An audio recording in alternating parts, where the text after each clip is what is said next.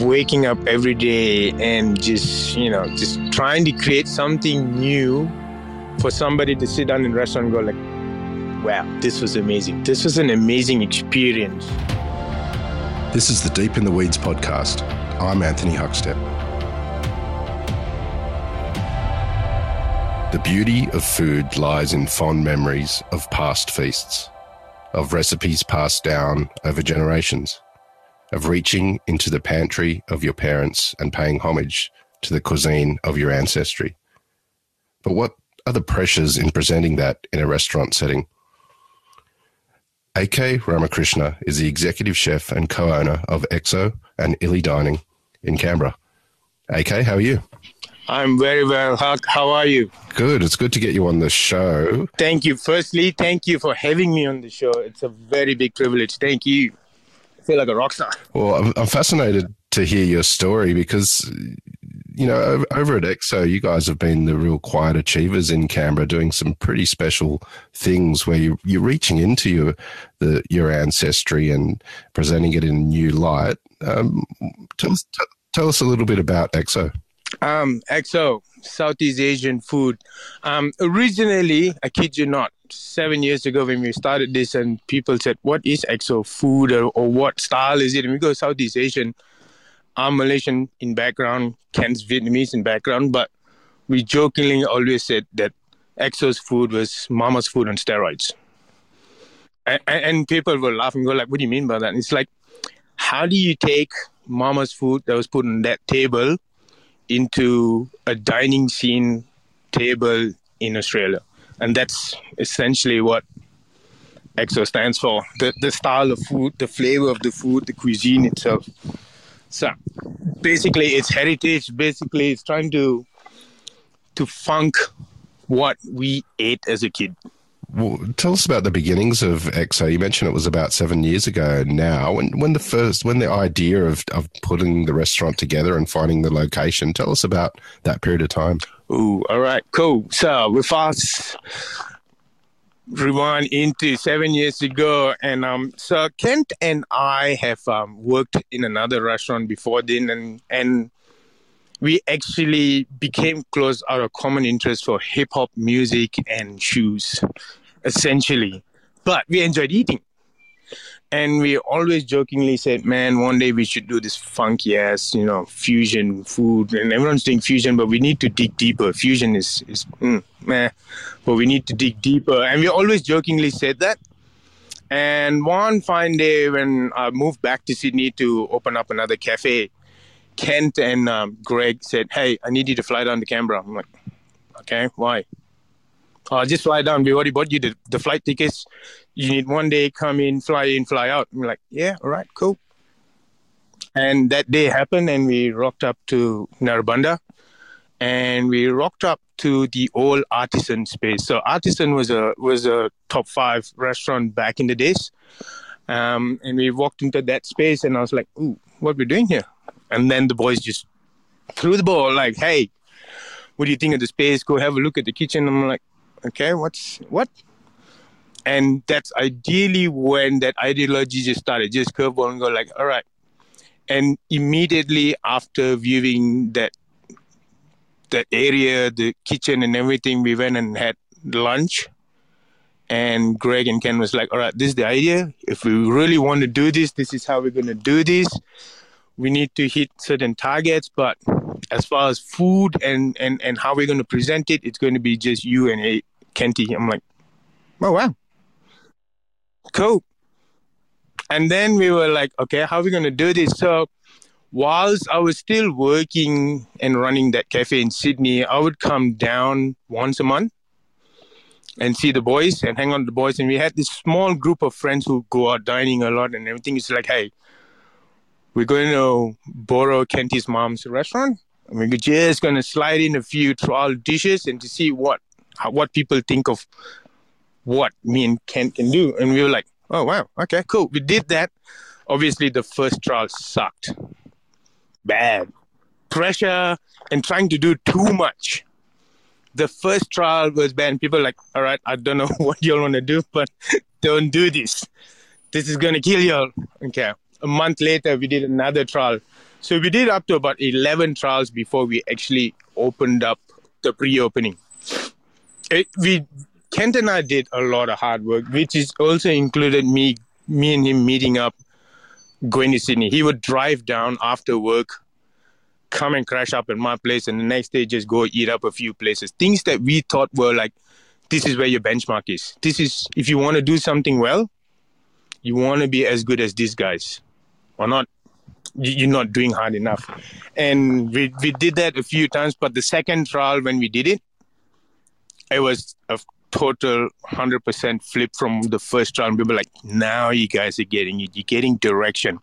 And all that actually because Ken spoke to his mom. I spoke to my mom. Go like, hey, mom, we need some help. We need some real root, not not funky things we want to do. Because the first trial was was a raw Kent and myself on the plate. Whereas the second trial, we toned it down, we refined it, and we made it more acceptable but still different. Interesting different. Was, was there a dish or a moment um, where you captured that voice where you kind of had reached into your past and and discovered a dish that kind of epitomized what you guys were trying to create? Um, i think there was two dishes that that we pulled off. That there was actually quite a few dishes. There's quite a few dishes. One of the dish the whole Canberra knows is our asian bolognese and that Asian bolognese, I remember Kenty telling me once, if you ever open a restaurant, I want you to come and see mom and you want to do this dish. I'm like, what is it? It's like, it's a noodle dish. I'm like, is that what we're going to do? We're going to do a noodle dish in a dining restaurant, bro? And he's like, nah, you got to try this. Um, drove down from Sydney to Canberra, reached Canberra around 5.30, 6 o'clock in the morning and went straight to Ken's house and mom was already there with all the mise en place. I'm like, wow.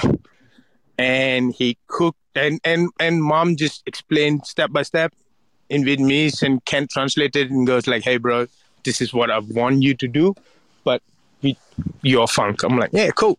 As soon as mom whipped up that dish, I was mind blown. I was like, "Bro, I don't even want to change anything. Hey, I just, I literally want to use this like this, and just, you know, just cook it properly. Like there is nothing to funk. Nobody's doing this. We want to do this to the T." And then my family is Indian, Malaysian Indian, so we don't eat beef. So a rendang was not something you have in our in our family table. But I always wanted to do a rendang because I always found rendangs outside of Malaysia very different, very watery. Some were like beef cubes in curry, and there's like that's a Malaysian rendang. I'm like, that's not a Malaysian rendang. Don't do this to me. Anyway, I studied the dish and I I tried really hard, and that was one of the dishes in the second trial. And everyone was like, "What is this?" And then that's that, that's one of the beginnings. Um, there's a very classic Vietnamese dish that reminds Kenty of home and Vietnam and family, and it's called a vit tiem. It's actually a, like a like a roast duck dish in a in a herbal broth with lots of mushrooms and spices. And he goes like, "Bro, if you can ever nail this dish, it'll be good. So, how would you nail a very simple dish? We, extracted the broth properly, but with the duck, I confit the duck. You know, we slow cook the the more Asian mushrooms, and it was just a more prettier plate than what you'd have in a Vietnamese house. And uh, I hope Kent won't kill me for this, but Kent started getting teary when he tried that first dish. Goes like, bro, how did you do it? It's just like mom's but elevated. And and that's when that's when Greg, Ken, and me knew we were like, hey, we onto something if we don't go overboard and over silly. Like it has to to touch sensitive nerves for us to know that we're doing we're going the right direction. As opposed to just throwing something on a plate. I, I, want to explore more of what you're doing at XO and also Illy Dining, but take us back to when you were young uh, and growing up. What sort of role did food play in your family? Um, very, very, very big. Um, mom was a nurse. Mom was a nurse from the time I was born until until she retired. Um, being a nurse, you do hospitality hours. So she had the morning shift, she had afternoon shift, and she did overnight shift as well. Um, so cooking and me were very close tied because I was the oldest son. Um, but also, my father's father, my grandfather, owned two restaurants in our hometown. So when I was born itself, I was born into a restaurant and saw that. And and I was when when I was a bit more older, six seven years old, I became the executive chef there. The reason why I say that is, grandpa will cook something and he'd give me the taste, and if I go, yeah, it's good, then he'll go out to the restaurant. And you go, I go like, nah, it's too spicy. And then grandpa will actually fix it. And and all the chefs used to enjoy it. And obviously I grew up to be a very, very fat kid. A very fat kid. But I loved food. So I was always around food and grandpa and, and, and cooking. And even when I went to go and do my culinary school. So by the time I was 10, 11, I was cooking for my brothers. I was doing things that my mom would just pass on to me and go, hey, this is what you want to do. You want to put it inside there, cook it for 10 minutes, and then do that. And then she would come back. If she does afternoon shift, she would come back at 9 p.m. And Malaysians, we eat dinner late. But dinner would be ready. I would have cooked rice. Dad would be like, yeah, thanks, son. And, you know, all the brothers would be there and everything. But yeah, cooking and me were, were very close. I didn't know I was going to be a chef or I wanted to be a chef but it came very natural for me. Even even impressed my grandfather a lot. My grand like I, I was literally the favorite grandson because I shared this common passion. My grandma was like, please don't be a chef. Please don't be a chef. Try to be like, you know, your uncles and, and your cousins. Be a doctor, be an engineer. That's what we all do. Like I've got so many doctors and engineers in the family. But by the time I was 15, I was like, yeah, game set. I know what I want to be. I'm going to do this. Well, tell us about some of the, the dishes and the feasts that you had as a kid in your family that sort of speak of where you're from. Um, I'm from Ipoh, so it's about two hours north of Kuala Lumpur. Um, and and the style of food that we do at XO is a shared concept. So you know, you bring the plate in the middle. You go, this is your rice, your curry, your dishes, your side condiments. Share and eat it, and and that's what we do at XO. And the reason why we did that is because Kent and I were raised like that. Like it was never a, an individual meal for yourself, like chicken, peas, and mash kind of thing. Where we were like we had three protein dishes, two side veggie dishes, and a big bowl of rice, and everyone just digs in. And and that's how we wanted to bring it into XO as well. And and like our, my hometown where I grew up in, my background is Malaysian Indians, but my neighbors were all Chinese, Malaysian Chinese. So in my hometown itself, I grew up with Malay food, Chinese food, Indian food, and Punjabi food, and that's normal for Malaysian. It's not like I have to go and hunt for something. Like you and and how restaurants or, or food restaurants in, in, in my hometown in Ipoh works is like there'll be a restaurant and the operator would just do the drinks part of it. That's all he does. He just does drinks, but you'd have about 10 or 12 small stalls parked outside of his shops that serve the food. So you'd walk into your normal restaurant, you'd order, you know, your iced coffee, your iced lemon tea, that kind of stuff, like Malaysian coffees or next level. That's another topic. Um, but you'd get like you know the, the family will sit down then we go like let's get 20 sticks of satay. Let's get two rolls of popiah let's get you know hainanese chicken rice in the middle. And it's always the luxury of a big feast was always that, that, that was us. Like if food's not expensive and and we never went to massive big restaurants.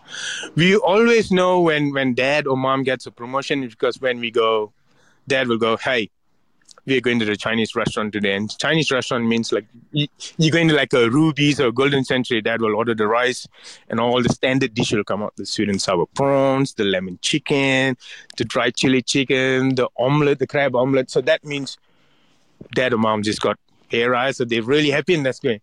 But on a normal, normal scale dinner, that's what we do. All they always hawker roadside food, and even mom's style of cooking at home, it has to be a celebration where she goes and cooks like traditional South Indian food. That's when she would bring out the big guns and the pressure cooker, the big steamers would come on and be like, oh, mom's going to cook. Mom's got a feast coming. But if it's a, a regular daily thing that we have at home, it's a very simple stir fry and, and the Cantonese style of cooking.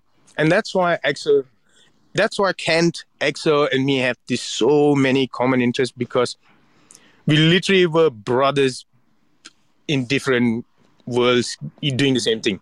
The style of food, how we adored mom's cooking, Oh yeah, by the way, Ken was a fat kid as well, so we, we really shared a lot of things in common, and, and we just grew up like. And when we came, we just clicked. We just clicked, and that's why until today, and how we we run both restaurants, the ideology, the the standard, it, like we almost don't have to finish each other's sentence. If I start something, he knows what we're going to say already, and be like, "Yep, cool, let's do that." And and yeah, that's where I think the food part comes in a lot. Our biggest connection is the love for food and also the care and attention for the love of that food. What's been the biggest influences on you as you were building your career, the sort of venues you worked at and, and the people you worked with?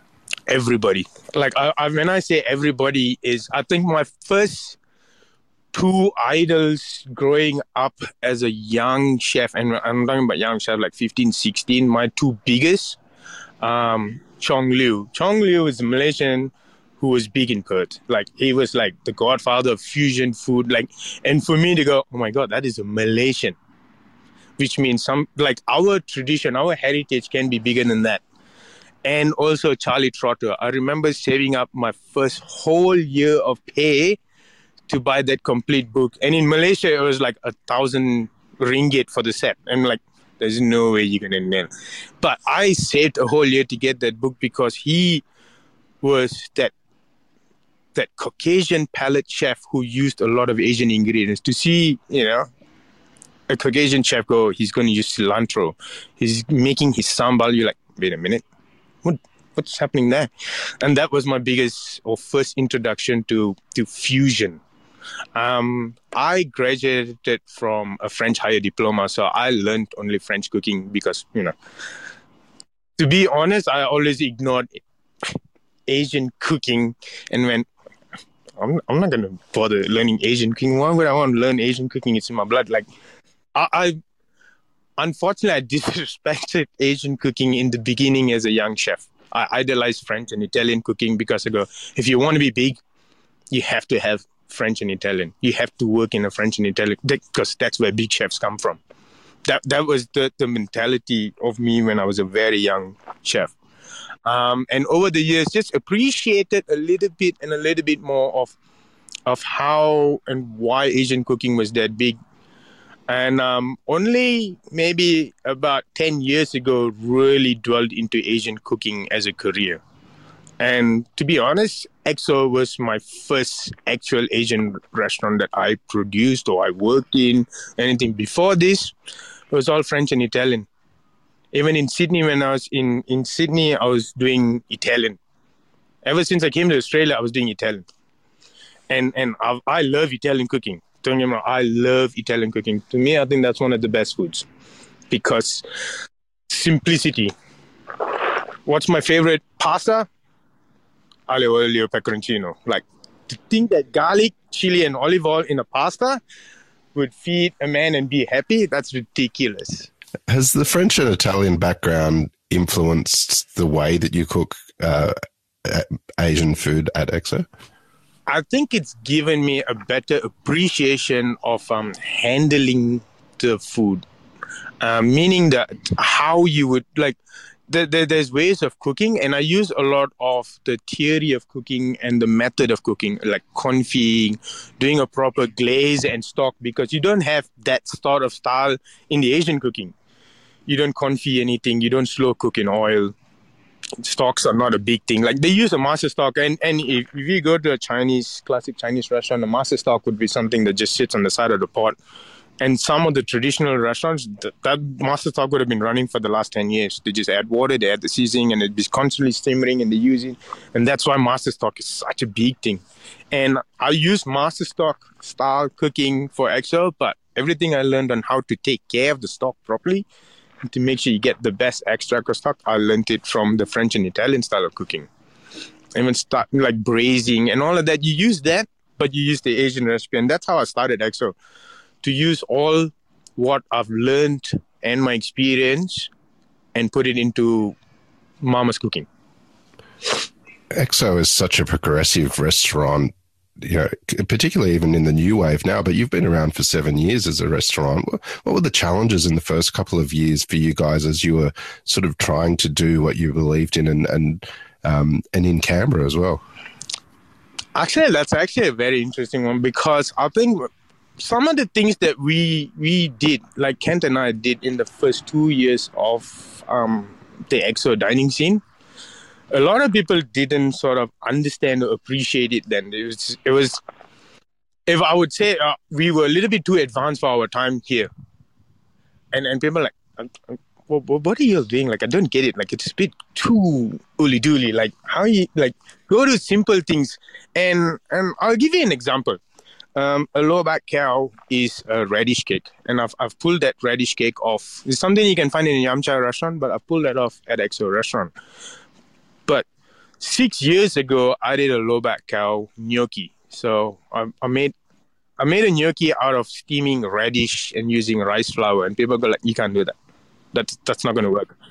I was like, essentially, you can. It's just because radish got extra water, but the concept and how we wanted to do we just wanted to sell asian food but more familiar to the australian palate how would you sell that sticky radish cake if people don't get it or don't like it no you change it to something more familiar.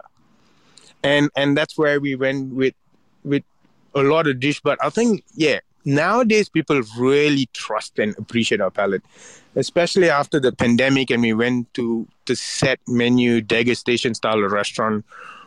Some people like it most people will go well, why set menu? But i think set menu is good to educate people to to show them how to eat what to eat when to eat and sometimes you just have to force people to eat it and then they lean and go like oh my god if this was a la carte i would have never picked that dish but thanks because now i appreciate that dish and i think that the doing set menu was good for us to educate people and show them, hey, this is the dishes that we want to do. And and we've pulled up some of the old XO archive dishes from back in the days, and now like they, they were amazed. They they've truly amazed by the flavors and, and how much, but also because Kent and I have matured a lot as well as as as restaurants and also appreciating palate and food and go look there's ways of doing it and there's a refined way of doing it. We were a bit more young and raw then, so it is the same dish but just more refined now. And I'm glad that happened because the set menu helped a lot. Um, and and surviving and sustaining XO restaurant this long also just showed that you know, Kent and I, Kent, Greg, and I will never back off on anything, and we we want to really showcase ourselves, and we still got a lot of tricks under our sleeves to come out and still show up. And if not, we've got a lot, a lot of archive recipes to pull back and go. When people didn't realize Kent and AK and Greg did XO restaurant like this, it's it's going to be comeback, and and I think it it's only gonna get a little bit more harder, but it will be achievable in the sense of of of doing new dishes and and elevating dishes because at one stage people go like, oh, what else can the XO boys do anymore? Like they've already done everything, you know. Well, you have a very different restaurant uh, as well in the group called Illy. It, it, used to be Morning Glory, but it, it changed in uh, the last year or so. Uh, tell us tell us about that change and why it happened and, and what you're doing at Illy. Um, so, so I think Illy, Illy, there's a bit of a there, there was Illy, and then there's the Illy 2.0. So the first Illy, uh, when when we did, we went for a more modern Australian approach, and we really liked that style. And and it was breakfast, lunch, and dinner.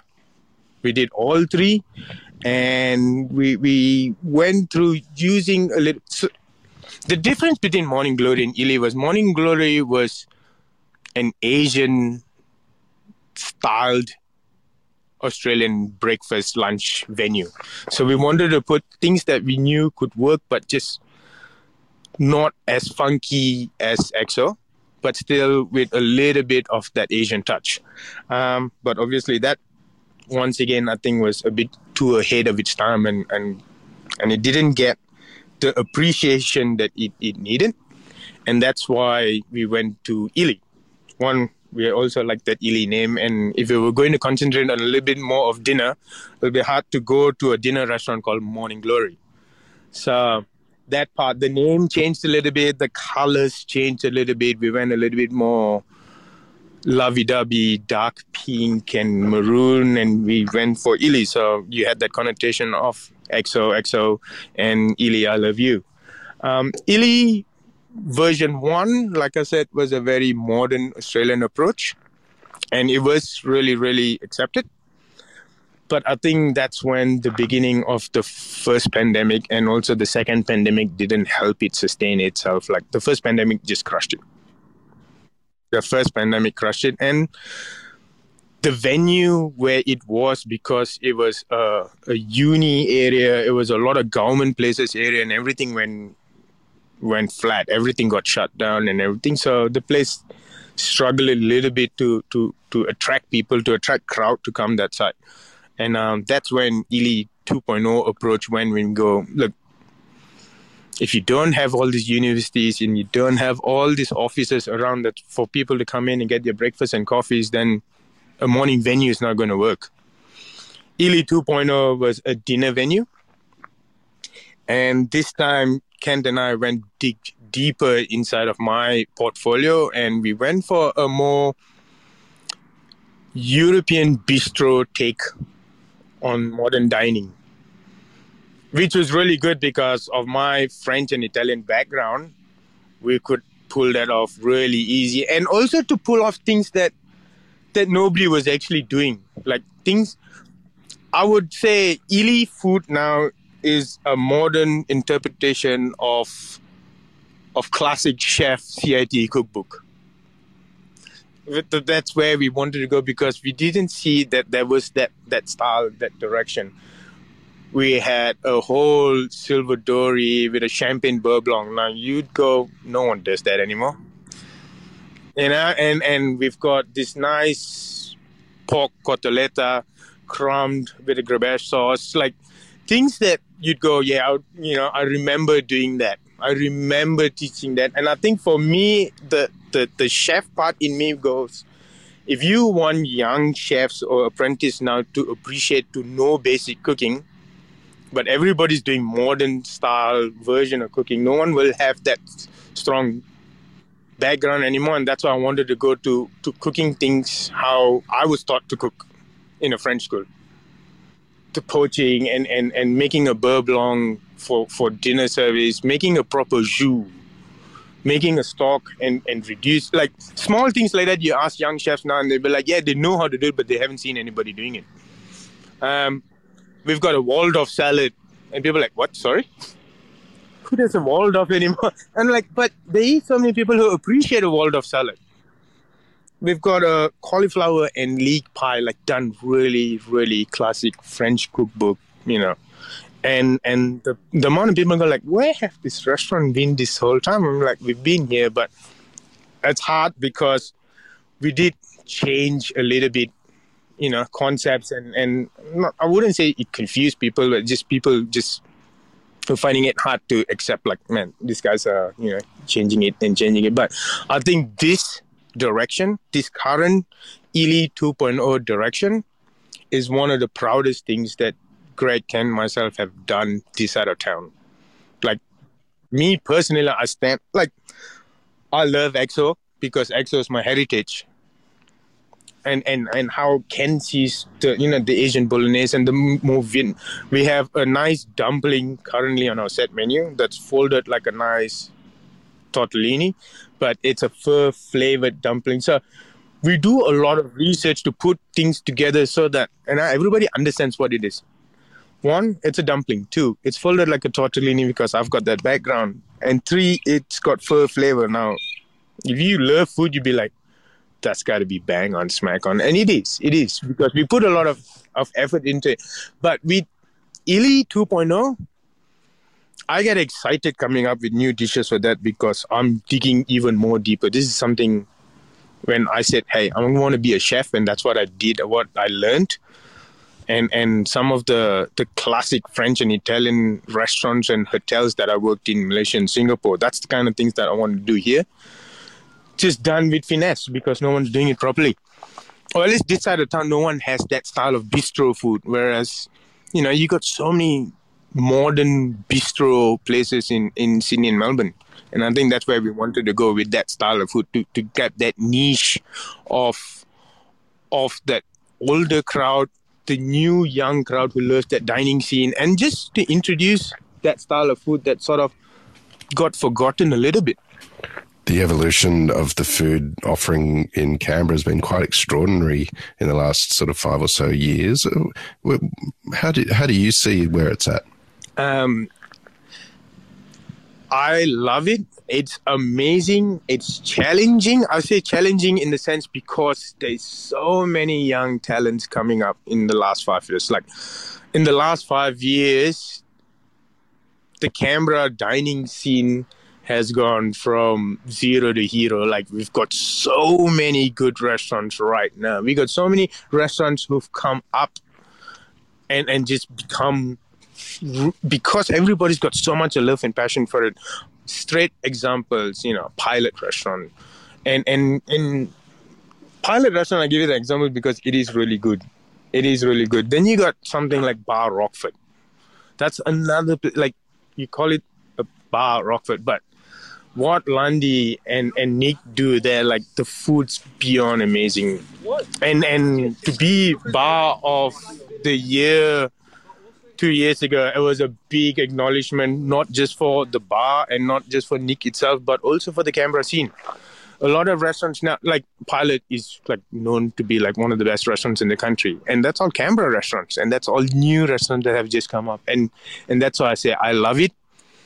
Um, it's challenging because it keeps me on my toes, it keeps Kenty and us really alert because you don't want to be the old boys, and then you take examples of old boys and you look at people like um, the Trimboli brothers and Italian and Sons, and they've been there for a while and they're evolving. And then you've got, you know, one of my greatest idols, Ben Willis and Aubergine, and he's evolved from you know, classic fine dining to such a modern style cooking. And that's a, I'm very, very proud for, for the Canberra dining scene this side and um, I'm even more happy to see what's going to come up. All these new young guns is going to come up and bring more funky things this side of town. It's it, yeah. It's, You've created some amazing experiences in Canberra and continue to to do that. What do you love about what you do? Um, waking up every day and just you know just trying to create something new for somebody to sit down in a restaurant and go like wow, this was amazing. This was an amazing experience. Um, and I think for me, also very important is the crew that I work with. It's very important to have the crew that you work with are not your colleagues; they're essentially your family. I see, I see my crew that I work with in both restaurants more than I see my wife sometimes. So it's very important like that, that that's all the stuff that keep me important like these guys wanting to strive with kent and myself and go like hey man we really can make this big. We want like the crew that comes up and gets up every morning as well and going like yeah man we're gonna kick ass today. And some and, and we've gone through some ridiculous challenging times. And to still have that backing of that crew always with us striving with us for us is is what keeps me ticking and cracking every day. Well, AK, it's an absolute honor to have you on Deep in the Weeds today to hear your story. No, it was an absolute privilege for you to have me. Thank you so much, Huck. We'll keep in touch and we'll catch up again soon. Ah, uh, no, we'll do. Definitely. I'll see you soon as well. This is the Deep in the Weeds podcast. I'm Anthony Huckstep. Stay tuned as we take a deep dive into the lives of the incredible people who ply their trade in the food and hospitality sector. Special thanks to executive producer Rob Locke for making this all happen. Follow us on Instagram at Deep in the Weeds Podcast or email us at podcast at deepintheweeds.com.au. Stay safe and be well.